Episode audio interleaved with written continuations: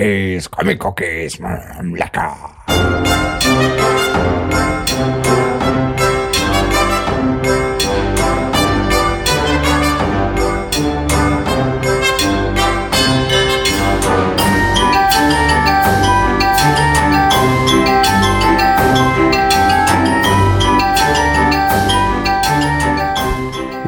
Freunde, ich habe hier noch ein paar Rezensionen für euch. Aus Gründen des Zeitkontinuums äh, konnte ich mich leider diesen Monat weder mit Steffen noch mit Oni noch mit Sepp treffen. Aber ähm, ein paar Sachen habe ich gelesen und zu denen wollte ich gern ein paar Anmerkungen machen. Los geht's mit Silver Surfer 1 von Panini Comics. Der Silver Surfer ist ja eine sehr alte Figur äh, aus dem Marvel-Universum 1966 geschaffen von Stan Lee und Jack Kirby, also wirklich von den Urbegründern des Marvel-Universums, möchte ich mal so sagen. Und äh, über die Jahre hinweg haben einige Leute äh, sich an der Figur versucht, ähm, John Byrne zum Beispiel oder legendär ist auch äh, die Episode, wo Stan Lee mit Möbius äh, zusammen den Server geschrieben hat. Ähm, die Figur selber hat mich ja in den letzten Jahren eigentlich nicht so wirklich gut unterhalten, weil immer gern diese, diese Heulerei von der Figur aufkam. Ach, der Galactus, der isst schon wieder die Planeten auf und Schalaball und ja, also dieses, dieses ganze, diese, diese ganze Heulerei ähm, hat etwas für mich überhand genommen, so dass ich äh, von der Figur etwas Abstand genommen habe. Aber äh, das neue Kreativteam mit äh, Dan Slott und Michael Allred ähm, hat mich dann doch dazu motiviert, äh, da mal näher reinzuschauen. Speziell ähm, Mike Allred ist ähm, der Name, der mich da am meisten gereizt hat. Der hat ja mit seiner Eigenkreation Madman schon, äh, ja, mittlerweile muss man wahrscheinlich sagen, Jahrzehnte auf dem Buckel. Und Madman ist immer eine Serie gewesen, die besticht durch, durch abgefahrene Ideen, durch Traumsequenzen, durch unglaublich äh, seltsame Fähigkeiten, ja, sehr, sehr bunt alles. Und äh, man kann sagen, dass das dieses Mal auch auf den Surfer übertragen wurde. Ähm, Zeichentechnisch dürfte das Mike Allred nicht so schwer gefallen sein, weil der Surfer und äh, Madman ja auch äh, eine gewisse Ähnlichkeit haben. Also haben auch beide diesen silbernen Touch. Also wenn man sich den Surfer mit, mit Haaren vorstellt äh, und einen Blitz noch auf der Brust, dann hat man äh, fast den Madman komplett. Aber egal. Ähm, worum geht's in diesem Band? Der Surfer wird äh, von einer außerirdischen Rasse beauftragt, ihren Planeten zu verteidigen. Ähm, der Anführer von denen, das ist äh, ein dubiöser, eine dubiöse, äh, dubiöse Figur namens äh, zweifelnder Set. Und ähm, da kann man schon sagen, ähm, wenn jemand so heißt, da muss irgendwas im Busch sein. Ähm, ist es dann auch, weil um seine Motivation zur Hilfe zu steigern, ähm, benutzen sie eine wunderbare Maschine namens der Motivator.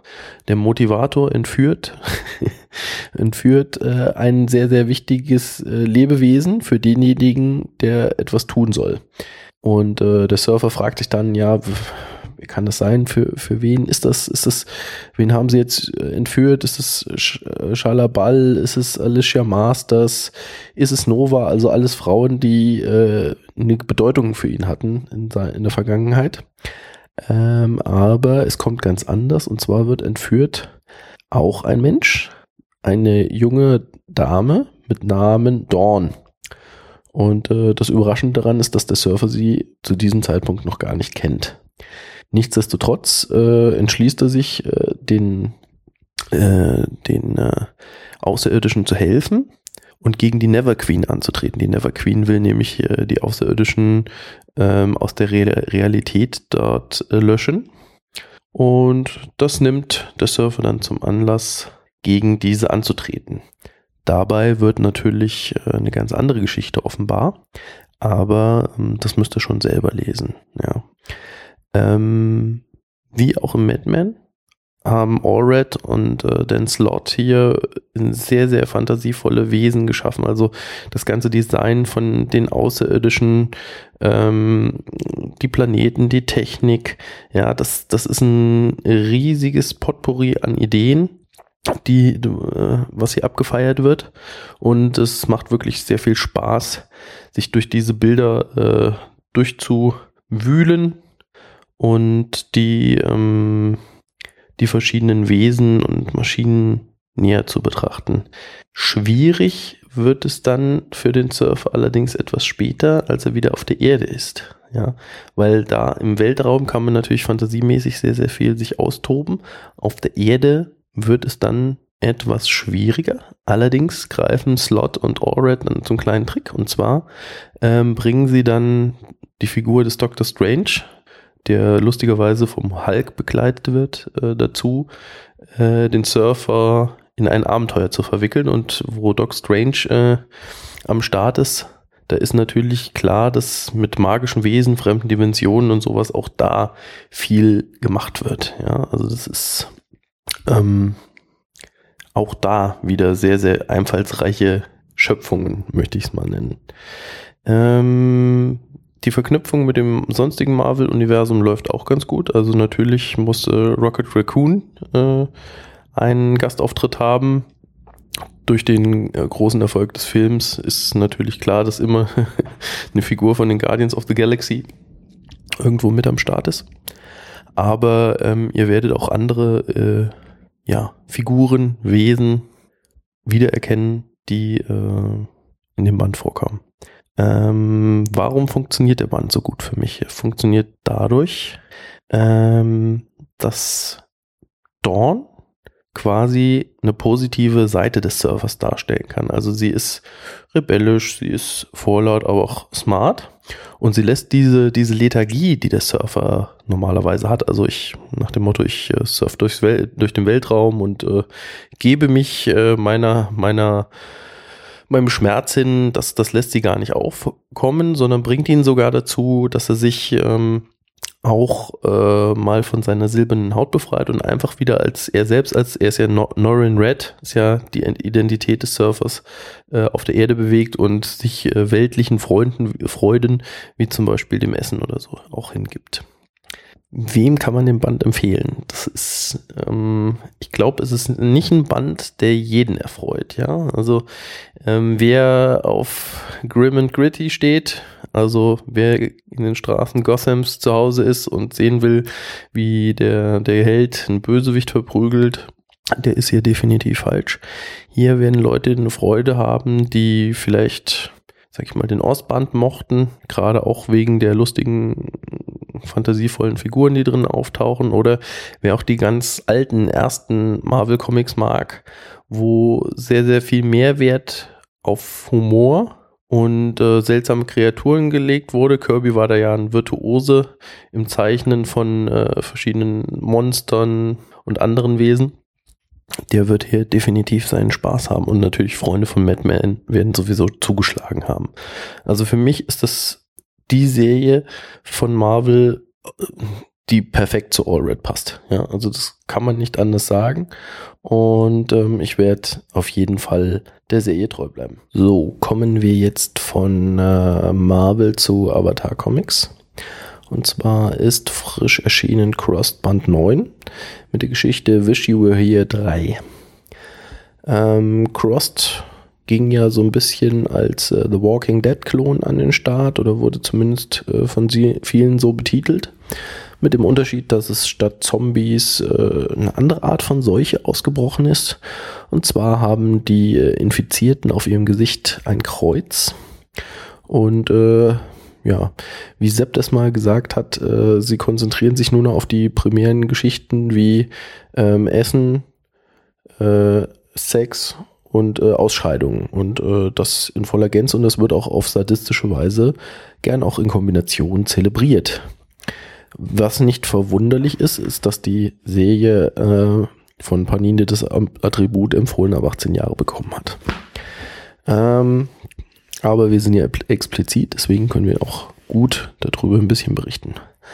Ähm, Die Serie fiel anfänglich auf durch äh, exzessive Gewaltdarstellung, was natürlich an Autoren wie zum Beispiel Garth Ennis liegt, die da einiges gebracht haben.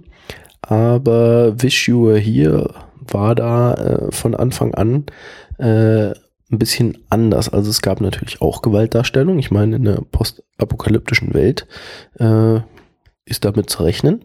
Aber es war niemals der Schwerpunkt, wie es bei Garth Ennis doch öfters mal war.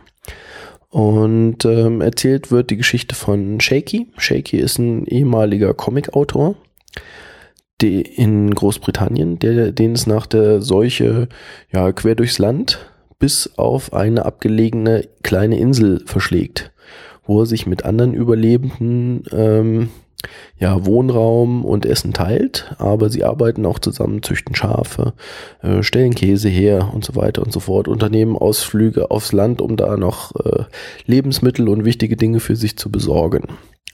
Und ähm, die Geschichte wird immer in zwei unterschiedlichen Zeitebenen erzählt. Einmal, also Shaky schreibt es in Tagebuchform und er erinnert sich gerne an die Verga oder er erinnert sich an die Vergangenheit ähm, wie er mit der ersten Gruppe, mit der er unterwegs war, losgezogen war und halt die Gegenwart, in der er mit seiner neuen Gruppe unterwegs ist.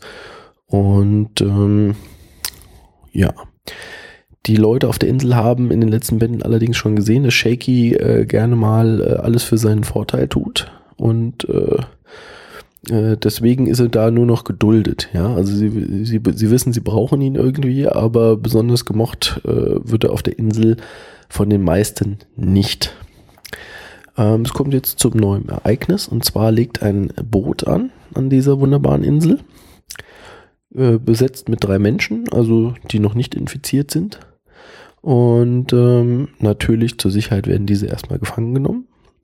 Es stellt sich aber heraus, dass das äh, Kundschafter von, äh, von einer Flotte von Schiffen sind, die vor der Küste Englands lagern also wirklich viele, viele einzelne Schiffe, angeführt von äh, der Lagoon Queen, einem ehemaligen Kreuzfahrtschiff aus der Karibik. Und die Menschen an Bord haben sich das Leben äh, so gut wie möglich gemacht. Sie haben angefangen, zum Beispiel Hühner zu züchten an Bord des Kreuzfahrtschiffes.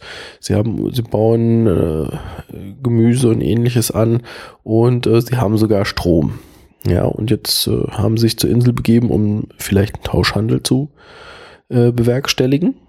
Und äh, man fragt sich jetzt auf der Insel, ob das äh, wirklich so ist, dass die freundlich gesonnen sind oder ob die vielleicht was ganz anderes äh, im Schilde führen. Äh, es kommt natürlich hinzu, dass es Amerikaner sind, wo man als Brite natürlich ein gewisses Grundmisstrauen gegen hat. Ähm, aber Shaky äh, ist sich eigentlich relativ sicher, dass das äh, vernünftige Menschen sind. Wenn ich jemanden jetzt äh, empfehlen würde, wie er bei Crossed einsteigen würde, wäre es in der Tat, dass ich sagen würde, hier, fang mit Wish You Were Here an. Weil äh, anders äh, als die anderen Serien sind die Wish You Were Here von Spurrier wirklich äh, so geschaffen, dass man dreidimensionale Figuren auch erlebt, allen voran natürlich Shaky, der äh, natürlich alles andere als auch ein guter Mensch ist. Ja, also verschiedene von, äh, Entscheidungen von ihm sind höchst zweifelhaft und ähm, tja, er ist halt ein kleiner egoistischer Mistsack. Aber das macht ihn äh, vielleicht umso realer und äh, je mehr er aus, aus seiner Vergangenheit offenbart in seiner Tagebuchform, umso erklärbarer wird es halt auch, warum er die ein oder andere Entscheidung trifft. Ähm, also die Folgen 5, 7 und 9 sind die Wish You Were Here Episoden, so wie sie Panini rausgebracht hat. Und ähm, was auch äh, sehr, sehr gut ist, ist, dass äh, die auch abgeschlossen sein wird. Also ab Band 4 wird der letzte von Wish You Were Here sein und das ist für mich immer ein sehr gutes Kriterium, dass eine Serie nicht bis zum letzten ausgekocht wird, auch wenn sie wahrscheinlich kommerziell erfolgreich ist, sonst hätte es nicht vier Bände gegeben, ähm, sondern dass die einen Anfang und ein Ende hat. Ähm, das Gegenteilige sieht mir aktuell bei The Walking Dead, wo immer noch ein neuer Storybogen, neuer Storybogen draufgeschlagen wird, obwohl äh, wir relativ sicher sein können, dass Kirkman das von Anfang an nicht so konzipiert hat, dass er noch nach 125 Heften äh, The Walking Dead weiterschreibt. Ähm, also ich persönlich hoffe, dass äh, Simon Spurrier äh, neben seinen Arbeiten für Marvel und äh, er schreibt ja auch Romane, äh, noch einiges an Zeit übrig bleibt, um mehr aus dem Crossed-Universum oder sagen wir mal für, vielleicht auch für andere Avatar-Serien zu schreiben, weil mir seine Schreibe wirklich äh, sehr, sehr gut gefällt. Ähm, die Zeichnungen äh, von ähm, Melek heißt er, glaube ich, ähm, sind die typischen Avatar-Zeichnungen, die fallen weder besonders positiv noch besonders negativ auf. Aber Spurrier ist definitiv ein kleiner Diamant, den die Serie zutage gefördert hat. Und es wäre schön, wenn es da irgendwie weiterginge. Weitergegangen ist es auch äh, mit Moon Knight. Ähm, die Figur des Moon Knight verfolge ich jetzt schon seit den 80ern. Ah, lang ist her. Ähm, und da tauchte er nämlich auf äh, in den Condor-Taschenbüchern, und zwar bei den Rächer-Taschenbüchern, als die äh, die Westküstenrächer-Geschichten gebracht haben. Und schon damals war der Typ mit der Kapuze, ja, ja, man hat schon gemerkt, dass irgendwas noch dahinter steckt, was bei ihm ist. Aber dass er natürlich äh, so eine abgefahrene Figur äh, letztendlich wurde, wie er in den 90ern und in den 2000ern geworden ist, ähm, wo er sehr, sehr düster und äh, schlimmer als der Punisher teilweise aufgetreten ist, von seinen äh, psychischen Krankheiten mal ganz zu schweigen. Das ähm, hätte man damals nicht gedacht, sondern man dachte, okay, das ist halt jetzt Marvel versucht so ein bisschen eine Batman-artige Figur zu schaffen, ähm, die halt ägyptische Mythologie im Hintergrund hat und das war's dann auch. Aber wie schon gesagt, die Figur hat sich dann zu einer sehr, sehr finsteren äh, Krankenfigur entwickelt. Und äh, die neue Serie, ähm, allen voran ist jetzt das äh, Trade Paperback Moonlight 1 aus dem Reich der Toten, ähm, schlägt jetzt ein klein wenig einen anderen Weg ein. Und zwar ähm, hat sich Warren Ellis dieser Geschichte angenommen und äh, doch einiges an Änderungen konzipiert. Also in letzter Zeit, die letzten Moonlight-Geschichten waren ja oft das ja, von Gewaltorgien, muss man sagen, gekennzeichnet. Und äh, Alice hat jetzt gesagt, ja, also vielleicht nähern wir uns doch äh, dem Batman-Thema auf die, eine lustige Art und Weise wieder an. Und zwar äh, tritt Moonlight nun auf als Mr. Knight, hat sein Cape zur Seite gelegt, sondern kommt mit Gesichtsmaske und weißen Anzug ähm, zum Vorschein und hilft der Polizei. Was natürlich, wie bei Batman auch, nicht alle gut finden aber der Zweck heiligt die Mittel. Und äh, so ist er als Ermittler in New York tätig, um bei Fällen zu ermitteln, wo die, wo die Polizei nicht ganz weiterkommt. Dabei äh, wird er unterstützt von Detective, äh, Detective Flint, der ähm, ja so ein bisschen wie Jim Gordon ähm, die Kritik von seinen Leuten unterbindet, die sagen hier, was macht eigentlich dieser Vigilant hier, warum äh, darf denn der hier mitermitteln und so, und so weiter und so fort. Ja. Ähm, er hat auch einiges an neuen Equipment am Start. Zum Beispiel hat er ein per Stimme steuerbares Auto und einen Gleiter zur Verfügung. Und man sagt, ja, er hat es aus, aus Blutgeld, aus seinen alten Zeiten als, also Mark Spector, die Geheimidentität, von Moon Knight noch als Söldner unterwegs war. Aber ähm, abgelegene Basis hatte auch. Also ist schon immer wieder erstaunlich, wo unsere Helden das Geld für ihre Streifzüge herbekommen, ja. Ähm, was mir sehr, sehr gut gefällt, ist, dass es bei Alice pro Heft eine abgeschlossene Geschichte gibt. Ähm, das ist ja in den letzten Jahren eher weniger gemacht worden, dass man es geschafft hat, eine Handlung äh, in ein Heft auszudehnen, sondern ähm, auf ein Heft zu reduzieren, sondern es wurde meistens so gedehnt, dass es genau in ein Trade Paperback, also fünf oder sechs Ausgaben passt. Und hier schafft es wirklich in jedem äh, enthaltenen US-Heft eine Geschichte zu erzählen. Und äh, das kann ich nur gutheißen.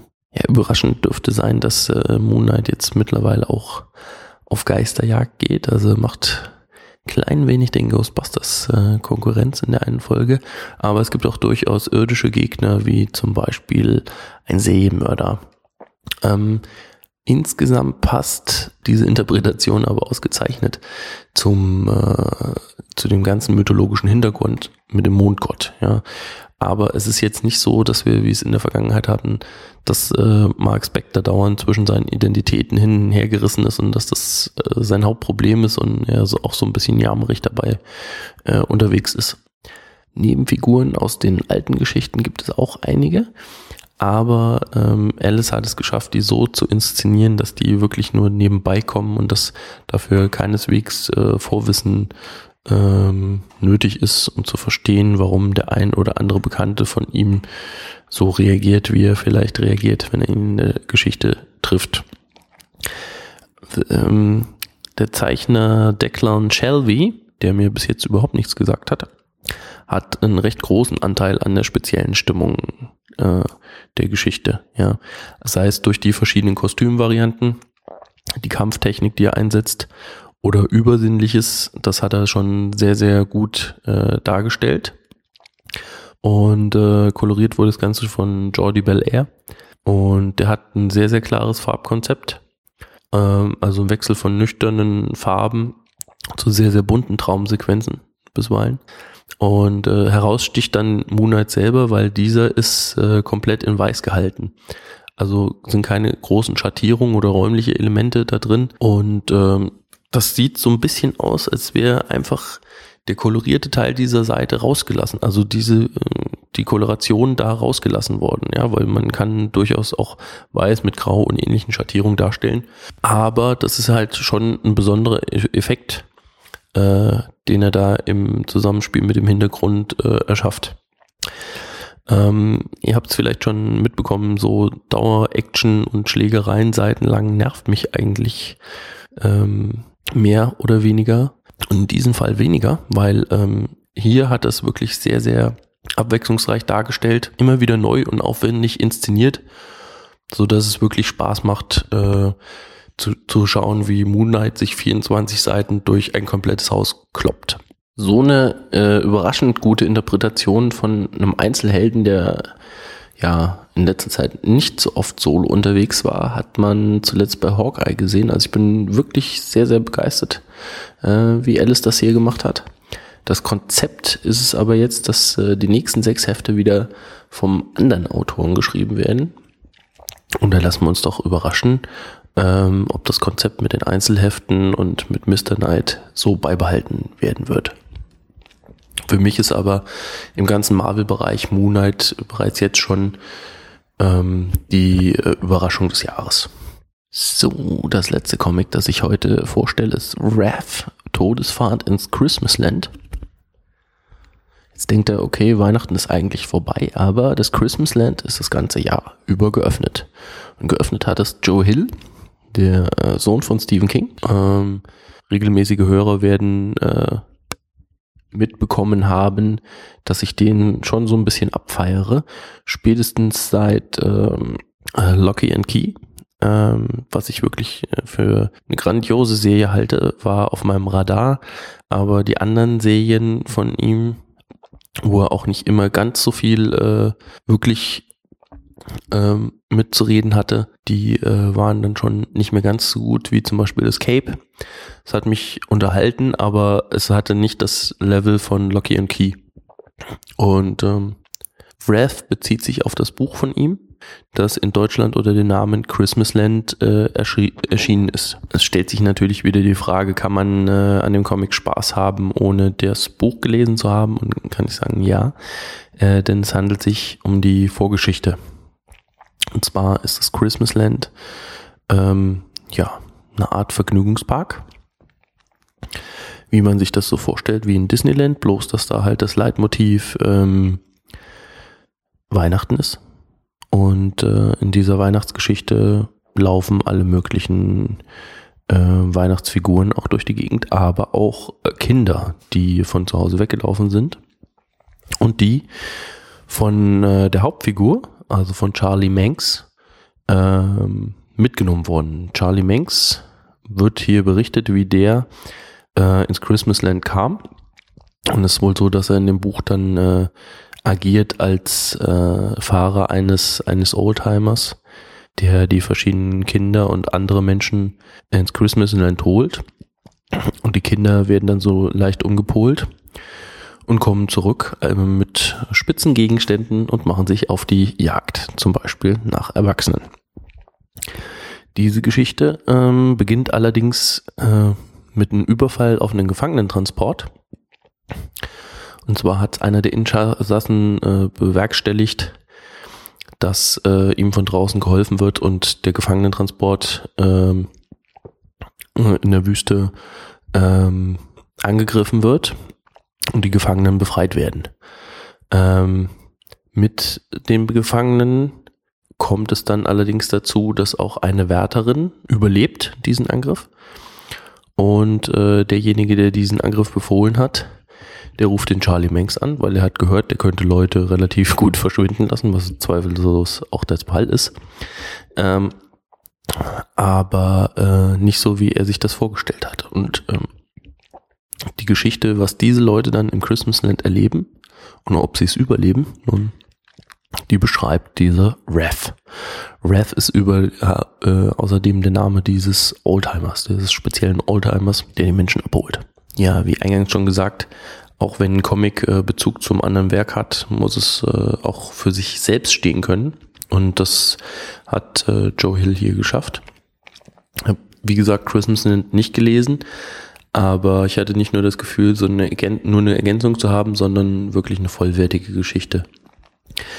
Stark erinnert hat mich das Ganze an äh, filmische Sachen, wie zum Beispiel von Tim Burton. Ja, also da kann der gute Joe Hill nicht sagen, das hätte er nicht eingeplant. Ja, also ich weiß nicht unbedingt, ob in der Verfilmung der der, äh, der ähm, Charlie Manx unbedingt äh, von Johnny Depp gespielt werden müsste.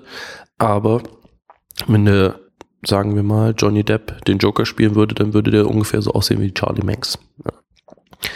Ja. Ähm, es hat schon Spaß gemacht, äh, die weihnachtlichen Figuren und Symbole als Horrorversionen zu erleben. Ist jetzt aber, glaube ich, nichts, was wir noch nicht gesehen haben. Ja, also das ist nicht das erste Mal, dass das so äh, übertrieben dargestellt wurde. Ähm, der Zeichner Charles Paul Wilson III. hat so einen leichten cartoonigen Einschlag und äh, was natürlich wieder dann in Richtung äh, Tim Burton geht. Und äh, was mir sehr gut gefallen hat, dass er öfters mal äh, Anspielungen auf Comics oder Filme einbaut, zum Beispiel äh, auf äh, Freitag der 13. oder Captain America oder das äh, gibt einiges, was da zu entdecken gilt auf den äh, größeren Bildern, die er zeichnet. Ähm, insgesamt ist es für mich ein stimmungsvoller Horrorcomic gewesen der für mich persönlich aber an Locky und Key nicht rankommt. Ja, also es sind sehr skurrile Ideen dabei, die mich gut unterhalten haben, aber wie gesagt, von Locky und Key, ähm, das Level schafft es der gute Joe Hill mit dem Band nicht anzureißen. So, das war's mit der heutigen Vorstellung. Ich muss allerdings sagen, dass ich äh, festgestellt habe, dass es ähm, alleine Podcasten, glaube ich, nichts für mich ist. Erstens kriege ich relativ schnell einen rauen Hals, stelle ich fest, wenn ich hier auf Dauer labern schalte. Zweitens fehlt mir das, glaube ich, schon, dass ich äh, ja dem Band irgendwem zeigen kann und derjenige, der dann irgendwas dazu sagt oder dann mal hat Steffen eine Idee, mal hat Oni eine Idee. Ja, das, ähm, das im Dialog äh, fällt mir das dann, glaube ich, doch leichter. und ich freue mich schon drauf, wenn wir das nächste Mal wieder aufnehmen. Ähm, dann gibt's noch was zu verkünden zu anderen Podcasts. Und zwar hat mal wieder jemand aufgenommen, von dem ich schon fast gedacht hätte, da kommt nichts mehr. Und zwar gibt es neue Folgen von Mega Magisch. Ähm, den hatten wir vor einigen Monaten schon mal angesprochen, diesen Podcast. Ähm, der sich nicht nur Comics widmet, sondern auch äh, Fantasy-Elementen äh, oder äh, Live-Rollenspielen und ähnliches. Und die haben jetzt äh, zwei weitere Folgen äh, äh, realisiert. Und zwar einmal äh, wieder mit Sarah Borini und einer Freundin von ihr, die berichten wie sie auf der New York Comic Con waren. Und dann gibt es eine weitere Folge, wo es wieder darum, um das Thema Live-Rollenspiele geht. Und da im Speziellen, ja, wie man einen Charakter spielen kann und wie man gut mit anderen Figuren interagiert. Also wirklich äh, sehr unterhaltsam. Auch für mich, der ich noch nie am Live-Rollenspiel teilgenommen habe. Ähm, wirklich sehr, sehr hörenswert und schaut da einfach mal rein. Wie gesagt, die äh, erscheinen relativ unregelmäßig. es kann sein, dass relativ schnell wieder was kommt. Es kann aber sein, dass es Wochen und Monate dauern wird, was wir nicht hoffen wollen. Legt los, Jungs. Und ähm, ja, hört einfach mal in Mega minus magisch rein. Ansonsten war's das für heute. Ich schon jetzt noch ein bisschen meine Stimme und bis zum nächsten Mal. Ciao.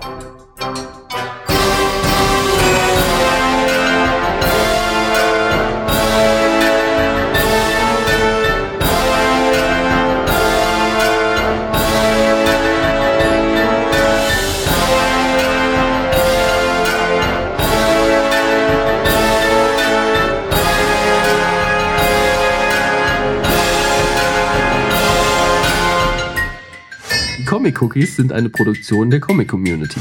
Schickt uns Kommentare im Blog, bei Facebook, bei Twitter oder als Audio über Audioboo. Wir freuen uns außerdem über jede Bewertung bei iTunes oder podcast.de.